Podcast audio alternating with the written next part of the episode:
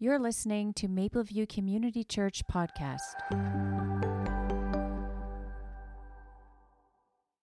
So, when I was a teenager, my dad, who loved sailing, bought a sailboat.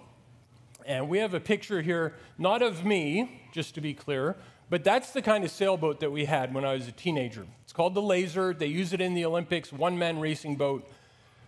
So, one of the most fun things that I've ever done is to sail. And I love doing it when we were a little older. When I was a little older teen, my parents rented, we lived in Vancouver, rented a 38 foot sailboat for five years in a row for summer vacation. That is the way to do summer vacation. I'm just going to tell you, okay? And if you do it, you can invite me along. I'll gladly help. So, one year for summer vacation, we lived in Montreal. We went down to Vermont and we camped on the side of Lake Champlain. Lake Champlain, wonderful lake to sail in, not too wide, but super long. One day, it was very, very sunny, and it was very, very windy, and it was a perfect day to go get out on the boat. So I got up, had a little breakfast, got myself down there, and what you normally do when you're sailing is you go upwind first, and you kind of make your way up into the wind, and then the general rule is then it's the easy ride back home. Well, I went out and I was gone for two, three hours, I think, and no real sense of time, but got to the point where I was tired. And so I decided that I was going to take a little rest. This particular sailboat is actually almost impossible to sink because there's 15 little airbags inside the hull of the boat. So, one of the things that they used to advertise is half the fun of this kind of boat is that you can turtle it, meaning you can turn it upside down. So the sail is in the water. And so I was young, I was nimble, I was able to do that. I'd done it plenty of times, scampered around, didn't even get wet. Sitting there for a little bit, then decided, you know what, I'm just going to lay down a little bit. And I fell asleep. And sometime later, I still could not tell you how long I was asleep. I woke up, and my first thought was, uh oh, I have no idea where I am. I have no idea how long I've been asleep. But I knew enough that the campsite was on that side of the lake. So I figured I'll just go over there, I'll find somebody, I'm going to ask, which way do I go to get to the campsite? As it turns out, I got really, really lucky. I sailed right into the campsite. I was, I was happy. it was funny because my parents were standing on the beach watching me come in, and there was people at the campsite that were concerned that there was this person out on a boat that looked like it had capsized, laying down, thought there was some problems. Well, my parents were like, no, that's our son. He's a little crazy. So they didn't know I was asleep. So I did, righted the boat, again, without getting wet. I was really skilled. Sailed back into shore and had some lunch because it was about 2 o'clock in the afternoon. So I'd been gone for quite a while. Sailing is a great analogy for our spiritual life. Our series, we're talking about the wind and the fire of the Spirit, and I'm going to focus, obviously, with sailing more on the wind than the fire. Sailing is a lot about aerodynamics. To understand how sailing works, you've got to understand a little bit of, dynamic, of aerodynamics. So, I've got a picture here that I found to simplify this to help you understand the principles in physics of sailing. You get it now, right? Totally makes sense? Yeah, me neither. Aerodynamics. I've got another image that might help. This one shows something up on the sail here, circled it's a telltale. A telltale is something that sailors will put on the sails. Okay, the smaller boats. The big boats, they got computers and you know all that technology. But on the smaller boats, they'll put these telltales so that they can see how the wind is moving across the sail. The telltales are on both sides of the sail because you can only really see one side of the sail when you're sailing. It's kind of normal thinking, right? You can only see what you can see. You can't see the backside. Now, the telltale that's on the backside of the sail is sometimes called the shadow side of the sail. And that side, you can actually, when you're sailing, you can see the shadow of that flopping. Now, you want to adjust your sail so that those telltales, those pieces of yarn, are actually nice and straight and smooth and not moving around at all. Once you get to a point where one of them, backside or front side, is flopping around, you know you need to adjust your sail. This morning, I want to talk to you about a telltale in our life, in our spiritual journey. A couple weeks ago, Pastor Craig talked about, he mentioned very quickly seven, and I was tempted to get a video clip of him listing those off, but we won't do that. I'm not even going to go over them, but I would encourage you go back, watch it. He did a great job, covered a bunch of them. I'm glad that he didn't mention number eight, because that's what I want to talk about today. I started to hold my breath on that Sunday because he was going down a track that I was going, going to go down. Physics applies to sailing. There's another image I have here of uh, low pressure, high pressure. Now, this is a wing of an airplane, but the principle is the same, okay? Just putting that out there. This high pressure, the red side of the wing or the sail, is the side that the wind is blowing on. The back side of the sail, low pressure develops. Okay, so there's high pressure that happens when the wind is pushing on the sail. And on the back side of the sail, there's a little bit of low pressure. And we all know that low pressure sucks. Thank you. Appreciate that. okay? Low pressure, what's actually being created there is a little bit of a vacuum. And so what happens then is you have the wind pushing on the sail, but you have this vacuum on the shadow side of the sail that's pulling the boat along as well. And it takes both of those things to move a sailboat forward. If you have just on the windward side, just the wind pushing, the boat moves, but it's not nearly as efficient. And there's other complications that come in at that point. So today, I want to talk to you about this telltale that I want to call biblical community. John Ortberg said that spiritual disciplines are not chores. Okay, so spiritual disciplines, habits, practices, they're not chores. They're conduits of grace, sails to catch the wind of the Spirit. I mentioned that telltales are attached to both sides of the sail.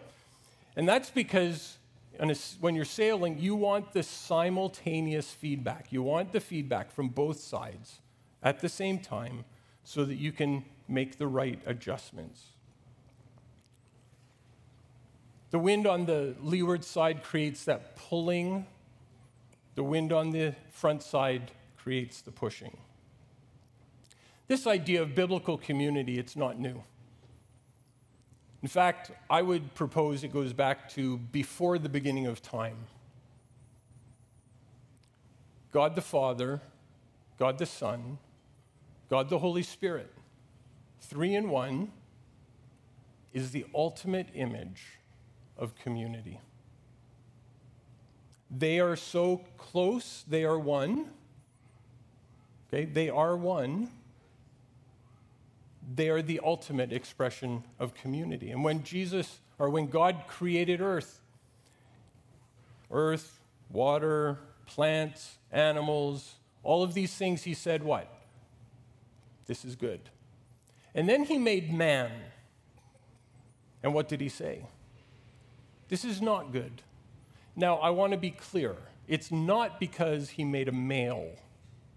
Okay? Thank you again. Appreciate you. Come sit up front here. God made humans in his image. And part of his image is community. And he recognized that creating a man, creating Adam, allowed for the vertical relationship of community. But there was a deeper need, another need that needed to be met, a horizontal need for community. Adam and Eve, they sin, the fall. What happens? They broke community. Community with God, but also when you read that, you'll see community with each other. There was a fracture that took place. And one of the main uh, plot lines through the Bible is this restoration of true community a right relationship with God, but also a right relationship with each other. Dallas Willard writes these words God's aim in human history is the creation of an inclusive community of loving persons, with Himself included as its primary sustainer and most glorious inhabitant. This past week, uh, we've been going through our restart class, our, our class for new believers. And two Wednesdays ago, it would have been, we talked about understanding the Bible, and we started a, just a one week Bible reading plan where we had a little passage to read every day, trying to teach that spiritual practice of reading our Bible. One of the passages was Jesus' prayer in John 17. Let me read a couple of the verses verse, starting at verse 20. I'm not praying only for them, meaning his disciples that he had at the time, his followers that he had at the time, but also for those who will believe in me. That's us, who will believe in me because of them and their witness about me. The goal is for all of them to become one heart and mind. So they might be one heart and mind with us then the world might believe that you, in fact, sent me. When we live in biblical community, it's more than attending church services once a week. It's more than going to the occasional class or going to a study. It's more than going to a small group. Small, our biblical community involves the interaction in our lives. It involves including people in our life. It involves being included in others, it involves vulnerability. In his letter to the Roman church, Paul wrote and paints a picture of biblical community. These believers, they were living in the center of the then known world, Rome. The city had many subcultures. The, many, the city had many different ideologies. Lots of philosophies of life had all been compressed into this one city. Many of these ideologies and subcultures were actually in opposition to the Judeo Christian ethic, as we would call it now. And when Paul wrote his letter to the Roman church, most of that church was probably Gentile, with a healthy contingent of Jewish Christians, but the majority were probably Gentiles. And he writes to encourage this body of believers on how to be a biblical community. He talks to them, he challenges them, he corrects them, but he paints this picture of biblical community because clearly they were struggling with it. We're going to look at Romans 14 and touch into Romans 15. If you want to get your Bibles out, your phones out, get the app fired up. Uh, we're going to just kind of pick a couple of verses, too many, too long a passage to actually read through today. With the diversity of community, of the community of believers, remember they came from different cultures. So there was some discrepancies that existed. There were some challenges that they would have had. Paul takes the topic of dietary rules. Now, many of us would be familiar that the Jewish culture very strong on dietary rules. They had all their, you know, don't do this, don't do that, um, don't eat bacon. But many other cultures would do that as well. Many other cultures would have their dietary rules. And they didn't always line up with each other, right? So when these different cultures got together in this community of faith, they came in with some different opinions, came in with some different convictions. So let's read starting at verse 3, a couple of the verses. But since both are guests at Christ's table, wouldn't it be terribly rude if they fell to criticizing what the other ate or didn't eat? God, after all, invited them both to the table. Do what you or do you have any business crossing people off the guest list or interfering with God's welcome? If there are corrections to be made or manners to be learned, God can handle that without your help. So Paul takes this dietary rules, these boundary markers, if you will, of what should and shouldn't be done, and he uses them as an example of how the biblical community should actually work. And the first thing we see here is that God values people. And in biblical community, we need to value people. We need to remember that when somebody has a different opinion, a different conviction, God values them just as much as he values us. Now, I want to be clear we're not talking about issues of sin. We're not talking about things that the Bible very clearly says this is wrong don't do it. We're talking about the areas that Paul calls disputable matters. We're talking about the gray areas, the things where the Bible is silent. And we need to remember this guiding principle that people are valuable. Throughout this passage, Paul will continue to go back to the diet arguments, the diet illustration. So let us remember, let's translate that because it's not something that we have in our culture. Pick an idea in your head. Pick something that maybe, I don't know, in the last three years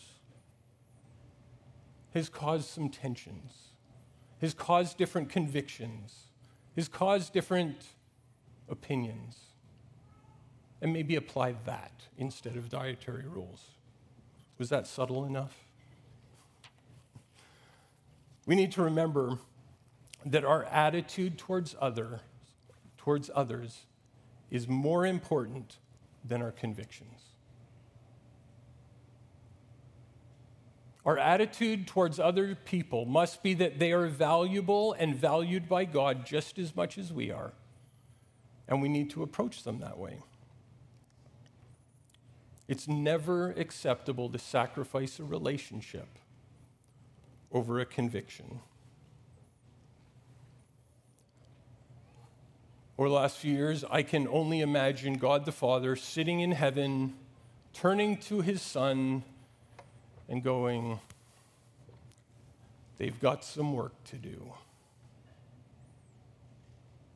I can just imagine it. We haven't done a great job. Let's kind of be honest about that.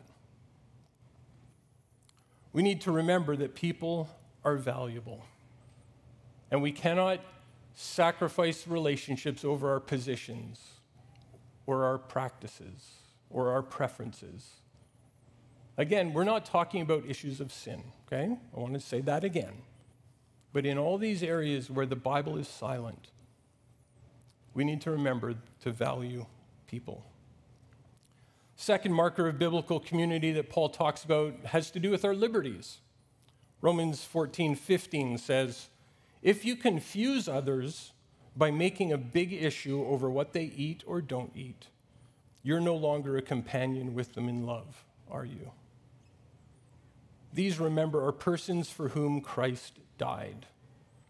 Would you risk sending them to hell over an item in their diet?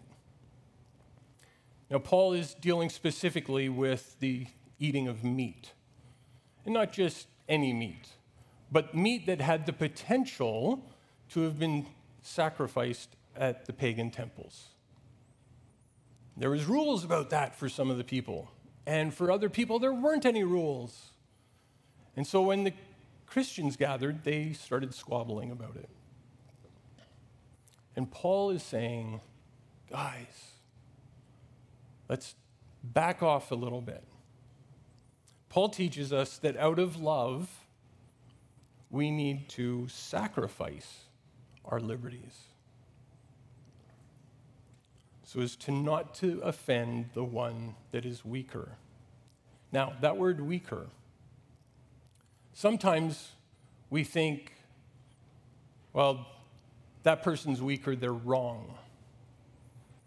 Sometimes we think, well, that person's weaker, they're less mature than I am. If they just had attained the level of spirituality that I am at, they would know that it's not a big deal. As I've looked at this passage over the years, it occurs to me that that's not what Paul means. Paul doesn't mean the person who's less mature is offended. It simply means that the person who's arrived at a different conclusion. That's really what he's saying. What he's really doing is he's calling out the arrogance of the person who's judging.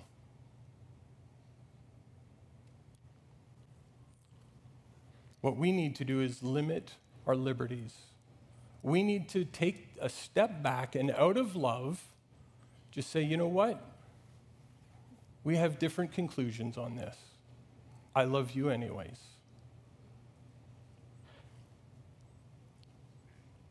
Paul in Corinthians, he wrote about the incredible freedom, the liberty that we have as Christ followers. In Romans, he balances that by saying, out of love, you'll limit your liberty. Out of love, you will put the other person first. So we limit our, li- our liberties. Thirdly, biblical community allows for disagreement. Verse 22 says, Cultivate your own relationship with God, but don't impose it on others. You're fortunate if your behavior and your belief are coherent. I love that phrase, sort of. If your behavior and your belief are coherent, do they line up? Worry about your own stuff. Have you ever noticed that when God is teaching you a lesson, you become hyper aware of it? God's trying to correct you in something, so you become a little bit aware of it, and you will assume, try to make the right corrections. Have you ever noticed that you start seeing that same issue in everybody else's life? My wife wrote in here, in your spouse's life.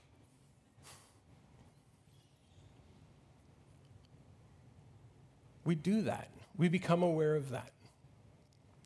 I've come to the conclusion that God has something unique for each and every one of us. So, in the educational world, there's something that's called the individualized education plan. It's usually put in place when a child needs some extra help and guidance to really keep moving forward. God does that for us. So, Charles and I have the same five issues. I'm going to pick on you because I can. He's wearing Pittsburgh. So, Charles and I have the same five issues that God wants to deal with in our life. I figured out that God's going to deal with them in a different order. And the problem is when God's dealing with me in my life about something and I see Charles dealing, you know, have the same issue but not dealing with it, I want to help him. The Problem is God's got another plan for Charles. God's got a plan that says deal with this issue first. You see, God doesn't deal with us as a group all the time.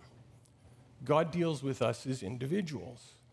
And so when we're in that time where we are changing and we are modifying our behavior and we're learning to adopt new ideas and patterns and beliefs and behaviors, there's going to be times where we're going to disagree with other people. And that's okay. Because we're not going to be perfected until we're in heaven. Until that point, we're all on this journey and we're all learning. We need to allow for the differences to take place in our life. Fourthly, biblical community is about nurturing one another. Uh, verse 2 of chapter 15 says, Each one of us needs to look after the good of the people around us, asking ourselves, How can I help?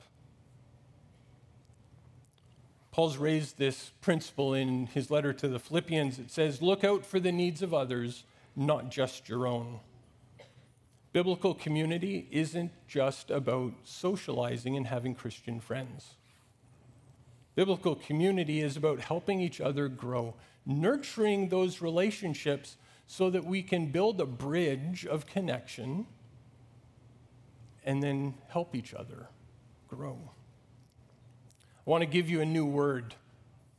It's a made up word, it's not in the dictionary. It should be in the dictionary, it should be in your vocabulary. And that word is carefronting. We're probably familiar with confronting, but I want you to think of it as carefronting.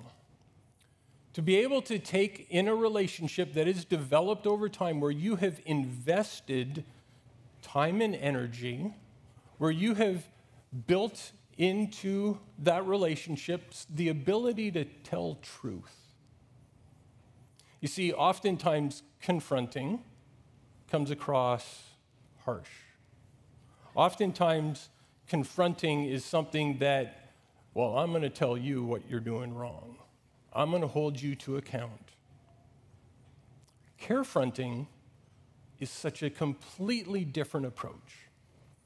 We care enough that we're going to speak because we don't want to be permissive in some things. But we're going to speak into somebody's life through love. And that makes all the difference. I mean, we've all had somebody come up to us and try and correct us, right? And it doesn't always land well. We don't always receive it. But when somebody comes to us and we've got a relationship with them and we have built that connection with them, there's a much higher chance. It might sting. Our first reaction might be the reaction of a three year old that goes, no. But because of that relationship, we will respond well over time. As we focus on the destination of our Christian journey, which is to become like Christ, when we focus on that and we're nurturing relationships in biblical community, we're going to be able to grow much faster. When we first start out that journey of faith, there's that initial stage where we just absorb everything. We're learning everything. We've got people helping us, people pouring into our life. And then there comes a point where we need to start giving to other people. We need to pour into other people. We make the mistake, I think, sometimes, oftentimes, of thinking that needs to come later down the road. Like maybe when I've been a Christian for 10 years, maybe when I've got a degree. I'm going to suggest to you that all it takes to lead somebody else, to help somebody else, being one step in front of them. That's all it takes. So early on in your faith, you need to be able to start pouring into others. And I want to ask you do you have somebody that you're pouring your life into? Do you have a group of people that you're developing that kind of relationship with? And then finally, the last principle that Paul writes about is talking about acceptance. Romans chapter uh, 15, verse 7 says, So reach out and welcome one another to God's glory. Jesus did it. Now you do it. How did Jesus accept his disciples? When I read through the Gospels, I'm, I am trying to change my perspective. It's much harder than I thought it would be, but my initial perspective for the last 40, 50 years has been adventures in missing the point. The disciples so often just didn't get it. Like, and I'm not even thinking of the parables. Like, they didn't really understand what the Messiah was until he ascended, until he was gone. They brought all their preconceived ideas, they brought all their history to the table and didn't get it. And Jesus accepted them fully. He didn't judge them, He corrected them, but He guided them, even with their shortcomings and failures. He accepted them. How does Jesus accept us? The same way. He accepts us unconditionally. He accepts us just as we are. He accepts us without judgment. And that's the type of acceptance that we're to have with one another. We're supposed to accept one another unconditionally. We're supposed to accept one another just as they are. We're supposed to accept one another without judgment. We're supposed to extend grace when there's shortcomings. We're supposed to provide mercy rather than judgment. Let me go back to the first verse of chapter 14. Welcome with open arms, fellow believers who don't see things the way you do. And don't jump all over them every time they do or say something you don't agree with. Even when it seems that they are strong on opinions, but weak in the faith department. Remember, they have their own history to deal with treat them gently. True biblical community accepts one another, faults and all. Have you ever heard that saying that God loves you just the way you are, but loves you too much to leave you that way? The intent and the, the thought in our Christian journey should be to grow and become like Christ. So he wants to help us do that. He provides the wind of the Spirit to help us change. And when we have biblical community in our life, it makes it so much easier. Christianity is a team sport. Christianity isn't something that's done alone, it's something where we need people around us. And those people around us act like telltales on our, on our sail so that we can adjust to the wind of the Spirit. Oftentimes in our Christian faith, when we think about the wind of the Spirit and being directed by the wind of the Spirit, we have this mentality that it's meant to push us downwind. That's our desire. That's easy. That's relaxing. And if we're not careful, we can be lulled into falling asleep. And then we wake up and we don't know where we are.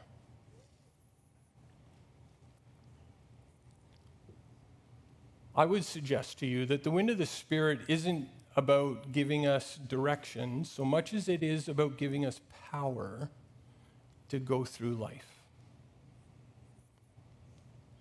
I would suggest to you that the wind of the Spirit as we adjust our sails to the wind, it helps us get through situations and circumstances. It helps us get through the storms. And it helps us get to the destination that God has in mind for us.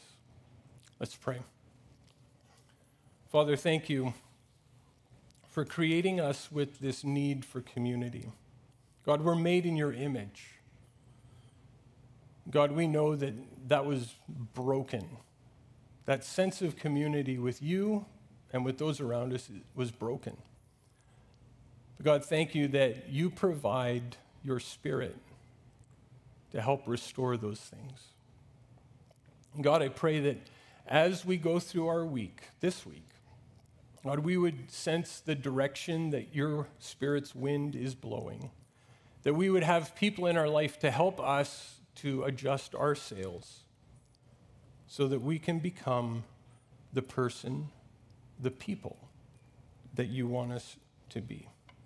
In Jesus' name we pray. Amen. You're listening to Mapleview Community Church podcast.